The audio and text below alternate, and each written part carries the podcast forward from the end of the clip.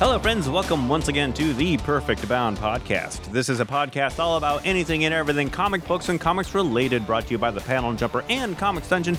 My name is Ben. With me, as always, is Cole Hornaday. Hey there. Chris Casso. Hello. And of course, Nicole Lamb. Nicole Lamb. Nicole Lamb. Oh. Uh, I got tongue tied there. I did a I did a thing today. Yeah, you thwar did. I, d- I- I did a thing today where I had to. Uh, it wasn't exactly a voiceover gig. It was just like clients of mine were like, "We don't want to pay anybody to do an actual voiceover. Can you just come and record this for us?" And it is so hard to read like text when you Yeah. have to like do certain inflections and Yeah. and, and and just make it legible. and Cole's looking at me with a shocked expression because he thinks I make fun of him when he reads the script and You are screws sitting up. there editing, going, I'm not. I'm not laughing. I'm more like shaking my head. But I like your which is hands all on- about the shame. It's all about the shame, Ben Lawrence. He didn't No. do hands on hips. He did hands on ribs. I, Which I is never do even hands just- on hips. It's I am not so not- sassy right it is now. not I'm dramatic. up to here. That's right. It's just not. It's not dramatic enough when you It's put them on the, the hips. best. This is arms akimbo. This is threatening. and also, if if with arms akimbo, I can't see the fist. So under the table. But now I can see the fist. I just love all of your ways, everybody. yes. Get in there. Well, how is everybody doing this fine warm evening? Starting punchy early, maybe f- on my yeah. end. Well, I it don't is. know. It's kind of balmy in here. It is a little. It's not yeah. swampy, but it's a little balmy. It's a little balmy. It's when uh, people there's this experiment where you put frogs into a pot and boil it, but you do it slowly. They don't notice and then Right. they die. It's like we're in that mid Oh, level. Yes, that's right. We Next don't know. episode, the boil happens. Yes. And we will boil over next episode. But for this episode, let's move on. Let's start actually, and let's talk about Warren Ellis uh, relaunching Wildcats this August. A new number one, another relaunch. Last week we talked about uh, Hickman relaunching or rebooting, whatever you want to call it, the Ten Men. Uh, now they're Yes. um, now they're uh, doing Wildcats. Uh, a of all, who are the Wildcats? This is an explain to Ben moment. I've never heard of them. They w- do you want to do the nice version or should I do the mean snipey Let's version? Oh. do the snipey because that's all it deserves. So Uh, when so- image Yep. Anyways, somebody speak, please. hit it. Okay, so when um when the uh, the the four raconteurs left uh, uh, Marvel Comics to start Image. They all came up with their own strikingly original series. Uh, you know, uh, McFarlane had Spawn, uh, Eric Larson had Savage Dragon, and Jim Lee brought us the Wildcats, and it's actually an acronym, but it's not an acronym anymore. Cats looks like it's an Cats acronym. is an Cats is an acronym. acronym, Yeah. Yeah. And um, they they were supposed to be a covert Overt action tactical service Service. yeah but they're actually aliens they're actually aliens on our planet half-breed to, to cur- yeah, to, aliens, to, to protect us from these uh, they are half-breed aliens that are here to protect us from the full-breed aliens who are shapeshifters there were toys there were action figures a cartoon. there was yes Yeah. they're they're very much the X Men.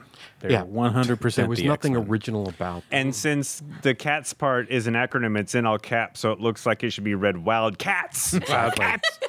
the uh, the the animation of the TV series. I think the TV series only ran like five episodes or six. Not long. It's absolutely atrocious. Um, but they were, you know, they were they these guys are all in it for the dough. They were they were in it for the cash grab, and um, and I don't think that Jim Lee made it past illustrating the fifth issue. I think he had to have someone else come on, and then he got someone like Travis Charis who could not finish a single issue. That's way later. yeah. is that was that like way later? That's way Okay. later. All right. Um, there, then there's been launches where there there was a run that Alan Moore did, which is really good. yes. Um, so it's one of those things that uh, it's kind of we're going back to the college years of, of when we're trying to figure out what to call certain years of comics, and uh, you get somebody else that's more competent to do the work for you. because they all told themselves that they were good storytellers, Yes. and, and they weren't. Yes. And Wildcats has been rebooted what f- six, seven dozen times, Maybe just four. but you know, Ish. and I, I tried to follow all of them. I, I I thought something was significant with each subsequent reboot. I thought something significant was going to happen. The what the Alan Moore one was was had fun, but the Joe Casey one was actually interesting. Sure. Yeah. Yeah. Um, well, then they got a, they got a creative team that Yeah. kept on deadlines. the further away you got away from the original concept, the better it got. Right. Was it Joe Casey who did the Lieutenants of Metal recently? I think so. And that was kind of his play, like his Wildcats, kind of. I or didn't read it, something so I else? can't comment on that. Okay. I don't know. I can't remember offhand. he But, likes to do yeah. his little article things in the back, and he did a whole thing on it. I think. Yeah, that that sounds like he did do that. Yeah. So yeah, um, so yeah, basically the Wildcats are just another group of of mutant slash alien slash robot slash whatever. And Also, they- all right, Hyper masculine, hyper feminine illustrations. Where men are men and women are women. That's right, and very, very little substance to anything that's happening in the stories. Well, I'm looking forward to the reboot. Yeah. Ellis Yeah. Ellis says the first line I wrote down for Wildcats was saving the human race from the human race. It's a team made up of people who have seen the worst in everybody and everything and yet still put themselves in frankly absurd amounts of jeopardy just so tomorrow might be a little bit better. And it's a short series, so I might just kill them all. Yes! Yeah. Come and see what happens. The art is great. It's so Ellisy of him Mm-hmm. Oh, to yes. say. all Warren Ellis things relaunches. He's a relaunch master. That He is is. my entire quiz time. um, he uh, he'll do maybe six to twelve issues, and then it goes off to somebody else. Mm-hmm. You know, so and then, but the reboot never, the relaunch, the reboot never holds, though. generally, but sometimes we're lucky, and the next person might actually be better. I don't know. All right. Yeah. anyway, uh, look for Wild Cats number one, August 28th. Um, there's a new superhero movie that is entire that has an all Latino cast called El Chicano. It had a, a somewhat wide release earlier this month in May.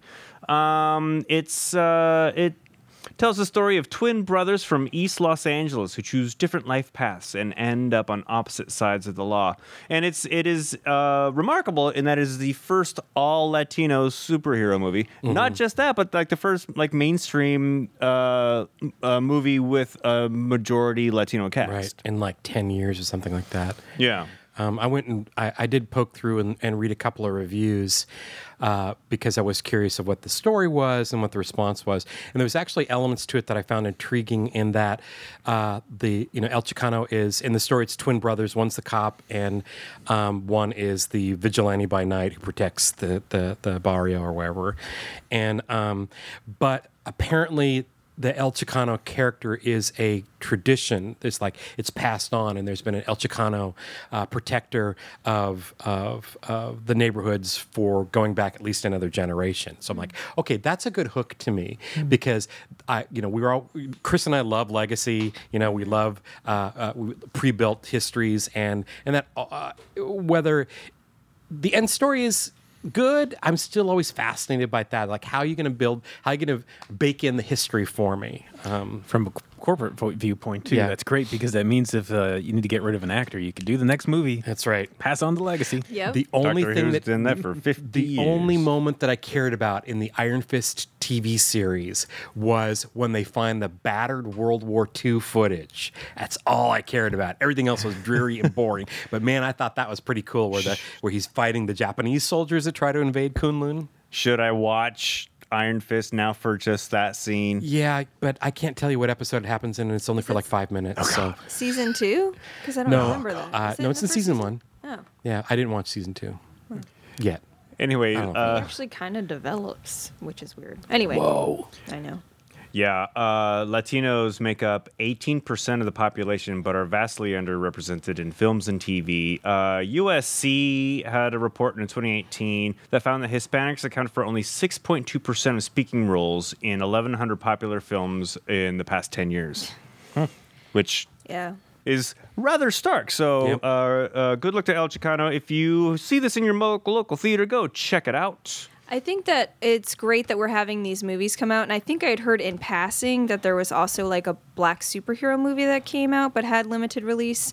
My biggest problem is that you're not hearing about these movies unless like somebody goes crazy on Twitter about it. Right. Which is kind of where I'm seeing stuff. So I'm really hoping that while it's really cool that we have this, that it gets more widespread release or more advertising so people will actually see that it's a thing and Yeah. show because they'll show that it's a viable option and that's what I think is the Mm-hmm. most important thing, so that we have more of that representation out. You know. Yeah, and I haven't seen it in any of the listings for the movie theaters. Yeah, around I mean, here. you mentioning it in this thing, that was the first time I Yeah. heard about it. Yeah, so yeah. that made me a little sad. It, it's released a granted it was almost a month ago. It was released on May third, and uh, now it's Memorial Day. Uh, it's post Memorial Day actually, and Mm-hmm. so um, yeah, uh, check it out and uh, keep your eyes open for for uh, uh, these types of movies hitting your local theater. Maybe renting or streaming wars or something, you know. who knows where it's gonna land? Yeah, who knows? Who knows? All right. So, um, Vault Comics has announced a new series called Mall, which is a post apocalyptic story by writer Michael Morachai? Moraci? Sure. More From more uh, who wrote Wasted Space. Hmm. Anyway, it's it's it's interesting because uh, I like the synopsis. It's a um, it's a post-apocalyptic world where civilization has divided itself into tribes based on the brands that they love, and uh, the tribes share an uneasy everyday coexistence in a mall. Which they haven't left in years. I also immediately thought of what is it, Day of the Dead? Yeah. Mm-hmm. That's in the mall. Okay, yeah, Yeah. yeah, yeah. No, Dawn. It's Dawn. is it Dawn? Yeah. Oh yeah, Day is at the military Oh, place. yeah, yeah, yeah. Base. I like right. them both. And there've been there, there's two film versions of Dawn. Mm-hmm. Um, well, there's two film ver- there's three film versions of Night, but an interesting um, thing I read, it's not in connection to this at all, but sort of along the same storylines about brands, uh, clothing store brands. I saw that Abercrombie and Fitch actually asked the stars of the Jersey Shore when that TV show was back on the air to stop wearing their clothes. no way, really. Yeah. yeah. I don't know how successful that was, but That's funny. people take the brands very seriously. So this Yeah. looks like an interesting concept. You are not representing our brand. you you nasty nasty people. You always know when you're walking by an Abercrombie and Fitch store in the mall, though, because it's uh, the smell. It's is dark just and wafts. cologne is Yeah. wafting through the air. I've never walked into one. I have to if you say. just walk past it, you're like, I Yeah. can't. Is there something happening in there? Am I too don't old to go in there? Yeah. Probably. Yeah, they'll Probably, kick you yes. out. yeah. have It's like little Logan's turrets that Run in shoot you there. in that- Yes, just with like sleep darts or something, and then like little robots just sweep you Yeah. away. Yeah. All right. also, um, post-apocalyptic stories. How, are we are we done with those yet? Nope. No, nope. Nope. never No. will be. I think what's They're a intriguing genre. about this series is that we're living in an age where, because you know, the older guys at the table grew up with malls being the nexus of our social lives in suburbia, and Totally. and malls are becoming a thing of the past because of online commerce. Yeah, I mean all brick and Mm-hmm. mortar really. Right. They're yeah. even tearing down Northgate Mall sometime next year. Are they really? Yeah. I haven't heard Because I that. saw that so another part of it was leaving. I forget which one, Macy's or One of or- one of the one of the big chains is Wow. pulling out of their Yeah. lease before uh, they said they would. Mm-hmm. They're leaving early. But when the light rail comes in, they're turning the Northgate Mall because it's a sad. I don't know if anybody's been there recently. It's kind of. It's a sad place to be, and uh, so some of the stores are staying. Like the Barnes and Noble is going to stay there. I think some of the uh, uh, some parts of the mall will stay, but they're going to turn it into a community. right. Hmm. And so, if you live in the Seattle area, this will, you know, mean something because the Northgate Mall was actually Well, one of the first That's right. It's one of enclosed the malls oldest in America. Yeah, yeah. First one's ever made, and that time is already. It come. has a very interesting Wikipedia page that I spent too much time at. Oh, is that right? There's some stuff that went down there. Oh, I should check it out. like what? Follow us on our mall podcast. The Northgate Mall podcast will start soon. Tonight on Mall Talk. All right, let's apocalyptic mall. let's get off of this. Look for malls coming from Vault Comics uh, sometime. I don't know the exact date. It's coming uh, August 28th. Someone listening is like, no, Chris, tell me, tell me the story. Look look up Northgate Mall on Wikipedia. All right. So, um, William Stout. Cole, give me a brief introduction to William Stout. Yeah, William Stout is this really. Um, I think he's he, he's a really amazing illustrator. I don't think he's ever done comics except for maybe the Ray Bradbury comics back in the '80s, which were just short stories. But he kind of made his fame as like one of uh, our greatest. Uh, dinosaur illustrators, and there's a book that he illustrated on dinosaurs I think from the late 70s, early 80s, and it's been in reprints uh, quite a bit, just called Dinosaurs. And beautiful. And at that time, I think a lot of the, the, the factoids about dinosaurs in it were state of the art. But also, and this is a new coloring book, right, Chris? That's a couple years old now. Okay, yeah. And I was paging through it going, okay, I recognize some of these illustrations from the dinosaurs book, but I think some were new. Um, he's a very, very versatile illustrator, and but he made his money storyboarding and doing production designs for many, many movies, including the Masters of the Universe film. Did he was the original costume designer for the 1987 film starring Dolph Lundgren. And what's happening is that action figures based on the the characters in the movie, the Frank Langella Skeletor, the Mm-hmm. Dolph, Dolph Lundgren Lundgren, He-Man, He-Man. are going to be made available as toys. That's From- a good looking and that's Skeletor. from uh, Super. It's Yeah. from Funko Super Seven. Uh, su- uh, yeah, Super 7. So Super Seven is doing some incredible collector stuff. Like I don't know if you guys saw the um, the Masters of the Univer- of the Universe Snake Mountain playset they did. Yeah. I think it's as long as this table and it's going for $600, $700. Yeah. They're doing pre orders right now. Dang. Now, we're living in an era right now of high, high end toy collectibles. And Kenner started it with, Kenner Hasbro started it with, they did, uh, you can get, I think it is as long as this table, the um, Job of the Hutt's Yep. barge, the katana, the kita, anyway, but it's to scale with your three and three quarter inch figures.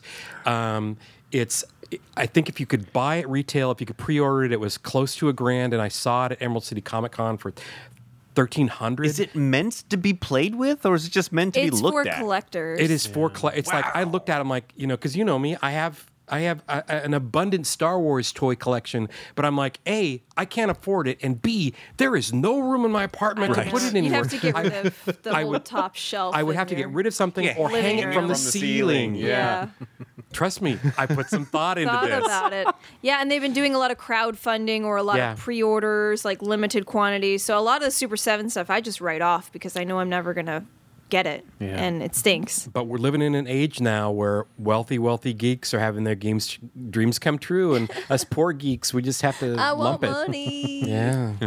Those mythic legends they made, like again and again and again. That was um, Four Horsemen, but I think Four Horsemen and Super Seven are like together Oh, yeah. or similar. Same things. sculptors. Yeah. Um, those things were so cool, and they're just like super gone. It's just all that. Those stuff. are beautiful. The, the, one- and they did the ones with the. eh, Those- we're talking about Four Horsemen. They did the ones with the, the bird warriors with the bird yeah, heads. It all was those things. They did absolutely like a huge gorgeous. troll. Burbank like, guys, yeah. Yeah, So so, remember- Super Seven is a really cool brand to follow in general. Yep, you know? I think so. But Yeah. they also do the cheesy little three and three quarter inch figures that are Yep. reminiscent of figures from the '70s. And and one of the first sets they did was uh, were figures from the original Ridley Scott Aliens Mm-hmm. film, which were actually done from. Uh, developed off of prototypes from the Kenner toys that were never released, and of course I had to have those, Mm-hmm. Yeah. and of course I have them all. you Yeah, know, and I but- think they just started doing the Muscle Men stuff from He Man. Yeah. Yeah, and all that. Yeah. yeah. So, like, uh, uh, Ben, uh, the uh, um, Metropolis figure I got you is from Super 7. Oh, okay, yeah, yeah, yeah. Uh, they're creating four action figures for the Masters of the Universe set. Uh, Skeletor, the Golden God look for Skeletor, Oh. yeah, it looks good. Dolph Lundgren's He-Man, and a Karg to complete the set. I don't remember Karg. Was that the. Was he the Bat Gremlin guy? No, is he the horse? That's the horse critter, isn't it? I don't remember. I'm pulling up a picture now. We're all eagerly waiting. We're all for this eagerly picture. waiting. what was that thing? It's on Tell the- Who us. is that guy? Karg. It's the guy Oh. with the hook hand. Oh, that's silly. Oh yeah, yeah, they're like gremlin-y guy. yeah, it like should have been in- the lizard guy who got lasered. I the like laser that. lizard. laser lizard guy. But yeah, anyway, there's a there's there's a charming uh, interview on Mm-hmm. uh, this uh, uh, article that I'll post in the show notes where William Stout just seems really excited that this is happening. that's cool. There should be what? Why am I blacking out her name? She's from Friends. Courtney. Uh, Courtney Cox. There should be a Courtney Cox action figure Oh, yes. with dancing motion, so she could be. Uh, yeah, yeah. Do-do-do-do-do. All right, the Yeah. uh, the Bruce Springsteen. Bruce Mm-hmm. Uh-huh. I'm gonna pull up some random person from the audience for this music video. All right. And um, back, I don't know, when was it? It was probably 2010, 2010, when um, it was announced that Heath Ledger was going to be the Joker in Christopher Nolan's Batman. And I'm like, oh, come on. Heath Ledger is going to be a terrible Joker. well, it was announced that Robert Pattinson might be the new Batman. And I, uh, my initial reaction is, oh, come on. Robert Pattinson is going to be a terrible Batman. So We've Team had Edward. a lot of terrible Batman, yeah, so it does can't it be really that much matter? worse than Ben Affleck. After all this Sorry. time, I don't think there's really worth getting bent out of shape about who gets to play Batman next because such a variety of actors have played Batman to varying success. But you watched the Burton Batman films recently, right? Because Yeah. I haven't touched them in decades and decades. Um, but I don't know. I've If, rewatched him recently. have you? Yeah. I How do think they hold Keaton- up? And what do you think of Keaton's performance? Because he broke ground with that. I still like Keaton's performance. Yeah. Um, I still think he's a pretty decent Bruce. Um, it's just that the first one with the Joker and the Prince thing, it's like so like eight, late eighties, early nineties. It's that very It 80s, does yeah. definitely gets that dated quality, but it's still entertaining. And I rewatched the Catwoman one. with the Danny DeVito. It's just called and- Batman Catwoman. That's in my brain. It's Yeah, not what it's Oh. Batman Batman Begins- or- Returns. Batman Returns. Yeah. Thank you. Yeah. Or Batman. I was going to say Catwoman. begins. Wait, that's not Christopher right. Walken. And that as one still Christopher holds Walken. up for Yeah, me. Chris Walken is walking. I mean, yeah. Yeah. Even with the penguin, like the robotic penguins, Yeah. because they did a lot of animatronics and a lot of like physical effects in that movie, and it's it's really fun to, There- to watch. Yeah, the, the penguin army is a mixture of animatronic animatronic penguins love those and guys. actual penguins with Yeah. things strapped to them. I like those. The uh, Batman and Robin. No, wait, Bat. Batman Forever, which Val is Kilmer. the Val Kilmer one, which I had seen when it came out, and you know saw it once in the theater, and that was all I needed to see. Uh, rewatched it recently. As far as holding up, it, it there's nothing problematic about it. It's just a bad film Yeah. and and Batman and Robin is even worse. Oh, yeah. because it's just it's it's trying to be a cartoon. It even has like silly sound effects when people fall down on their Oh, I don't on their remember bottoms. that. Yeah. and and. Clooney's just a dead fish. And Clooney is not like I, he, he was great in ER. You know, he makes a good movie star, but he's not a Batman. For the Val Kilmer one, the thing is, even though uh, Tommy Lee Jones and uh, uh, Jim Carrey, like there's there's pluses and negatives to both the roles. There's moments where you see them together where you can tell they just had fun together, Mm. and it's like I could kind of feel their joy a little bit. Nice. It's like I could kind of forgive parts of the movie for that. I want to say that they knew they were in such a bad movie that they just decided. they to- hammed it up, and then They they, were hammed it up. probably trying to see who can eat as much screen time over each other. Or I might be thinking of Bob Hoskins and John Leguizamo, who played Mario and Luigi in this, in uh, in uh, Mario that Brothers. movie, we whatever it's rewatched called. that I think seven years ago. Yeah. Oh, It yeah. Yeah, is all three of us bad. uh, were Bad. watched. Yeah, Were you there? I was there. Yeah, we watched Ninja wow, Turtles Oh, okay. and we watched uh, Super Mario. But Brothers. Yeah, Bob, Bob and John, Bob Hoskins and John Leguizamo, got drunk every day before the going to set because they knew what a terrible movie they were they were they in. couldn't escape it.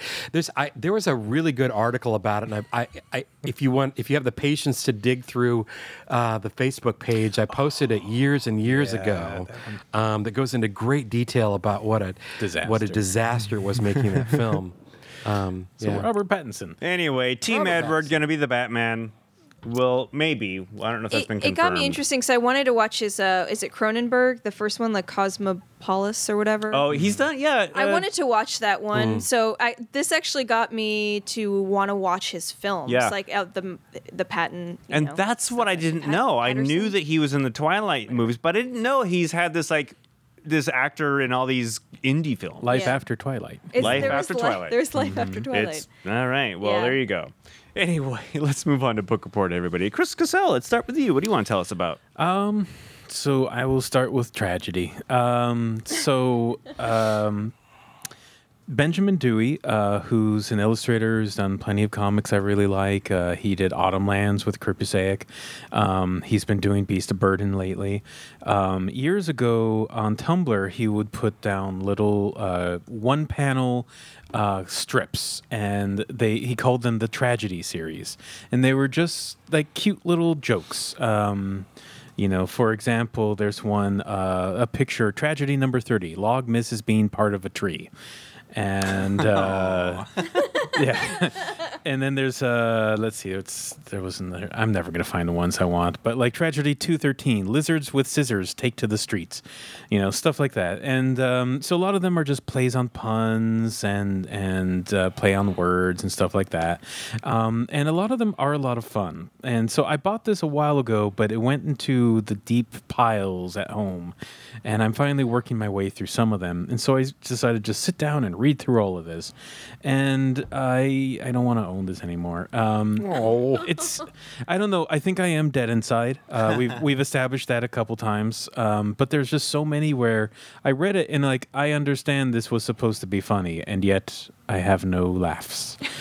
and there's there are some good ones in here. Uh, he does a balance where after a bunch of tragedies, he'll do a sadness reprieve, and uh, so there's like kind of a mathematical approach to that. But there's there's 500 unique tragedies, and then there's a short story in the back, which was a little fun. It's it's like a, about a Victorian lady adventurer called Lady Excelsior, and her um, companion Falcon T Lightning Spear, and uh, who had a previous tragedy, which was uh, he lamented not having any uh, great name for his adventures or something like that. So uh, I mean, it's it's an eighteen dollar book. It took me a little while to read. It's nicely bound. The art's fantastic. Um, the full title is The Tragedy Series Secret Lobster Claws and Other Misfortunes. Um, yeah. Go read them free online. See if you care. Maybe I'm just dead inside. Um, and then if you like it, then you could go buy it. But I don't Buy know. his copy. Uh, yeah. but I'm just sort of like, "Mm, okay, I got that. No, I need to get rid of it now. All right. Sorry, sorry. I do like you, Benjamin. The complete collection of tragedy series. Swing and a miss. Thank you, Chris. Uh, Cole Hornaday, what do you got for us? Well, um, I read uh, a, a recent reprint of Guy Caldwell's Doll. It's uh, hot off the presses from Fanagraphics. So, Doll, uh, Guy Caldwell is actually uh, a Bay Area underground artist that I um, I've always been kind of fascinated with. He's not really, really prolific, uh, but I think this is one of his most prolific works. I have several issues of his anthology series, Inner City Romance, that he did back in the 70s, I think through Ripoff Press. And then I have a couple of books that are his collections of paintings. So he's always been kind of intriguing to me, but I have never read Doll and I never read about it. Um, I So Doll was a, an eight part series that he uh, wrote and illustrated in 1989. And um, basically, it's a story. I'm going to read my notes that I took here. Um, it's a story of a. It starts with. Uh, uh, uh, uh, the first arc of the, the series is about a man named Evergood uh, Kripok, who is physically deformed, heterosexual man who approaches an artist named Wiley Waxman, and Waxman specializes in making um, body forms uh, that are perfect like- likenesses of human beings. So Evergood approaches Waxman and asks him to create a sex doll for him because he's never had any type of sexual contact with a woman and is desperately lonely, but he doesn't have a lot of money. So Waxman is taken by uh, uh, Evergood's deformity and his big heart and goes to actually this smut peddler he knows named Mal Murphy who can finance making uh, a sex doll for Evergood. Well, the sex doll is so perfect that uh, uh, Murphy backs out of the deal because he can make so much more money exploiting the doll through his smut magazines. And also, what everybody soon what is soon discovered by all the males in the story, and they call her Doll. Doll is irresistible, and that's when it spirals into um, a very puzzling, perhaps troubling, misogynistic tale of male exploitation of women's bodies. Because every time someone comes in contact with Doll, well, yeah, the ma- some women later in the story, but men cannot resist her. They uh, and and you you have to kind of look at this and consider that if this was a, a real person and not a toy, it's just ongoing rape scenes and orgies and rape scenes and doll is very graphic um, there is uh, and that was the other question i had was like it's a discussion of toxic masculinity before we had those words um, and it's hard to parse out uh, the titillation from the pandering um, is it erotic or is it you know uh, because i was actually uncomfortable reading a lot of it but i couldn't get past the fact that there's just a lot of sex in it and um, and it is titillating but you kind of back got to back up and go uh, wow, how do I really feel about this? What is the discussion that's happening here? Um, Eventually, um, out of loneliness and desperation, I'm going to go back to the story here. Out of loneliness and desperation, Evergood steals Doll, and um, and they, you know, and it goes from one dark escapade to the next. Uh, so a different person um, has uh, uh, has ownership of Doll, um, and and each arc is about a different facet of, of uh, sexual exploitation, of objectivity of women.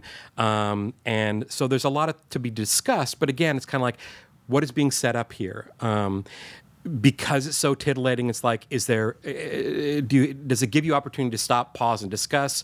Or um, it's kind of a deceptive book that way. And I would like Nicole to read it yeah, actually. I'm gonna probably and have- read it And get your I'm, take on I'm it. wondering if it's if it's titillating to also get the reader like enraptured by the whole thing and hence the graphic nature, unless it's just hey, I just want to make this really graphic because sometimes alt artists just like doing that. And you know, at by the time I got the story, I could not tell you what that was. Hmm. Because there is so much about it that is violent and repugnant. Frequently, people who come in contact with Doll don't survive the experience. Really? Yeah, because uh, men get so brutal and violent about possessing her Mm-hmm. that they, they kill one another. Ah. So there's that aspect of it. Um, so it's really hard to say whether it's a it's a successful satire, criticism, or if it's um, just kind of brutal pornography. yeah, Um, it's but it is X, an X-rated book that is Absolutely. it is very frank in its sexual um, uh, imagery and uh, and it's kind of brutal. So, but I would love to have you read it, and I would love to you know hear your thoughts on it. maybe I can come back and do it as a book report. and You know what? I would revisit really it. like that. I really, really would Let's because it, do that, Okay, shall that we? sounds like a Alright. great plan. do it. And if Cool. you guys say titillating any more times, I will lose complete. Uh, I, I don't know what the word means anymore now. I'm gonna have to. prurient, prurient. I'm gonna There you have go. Oh. to bleep you if you say it one more time. All right, doll. Thank you, Cole. You're and welcome. finally, Nicole, what do you got for us?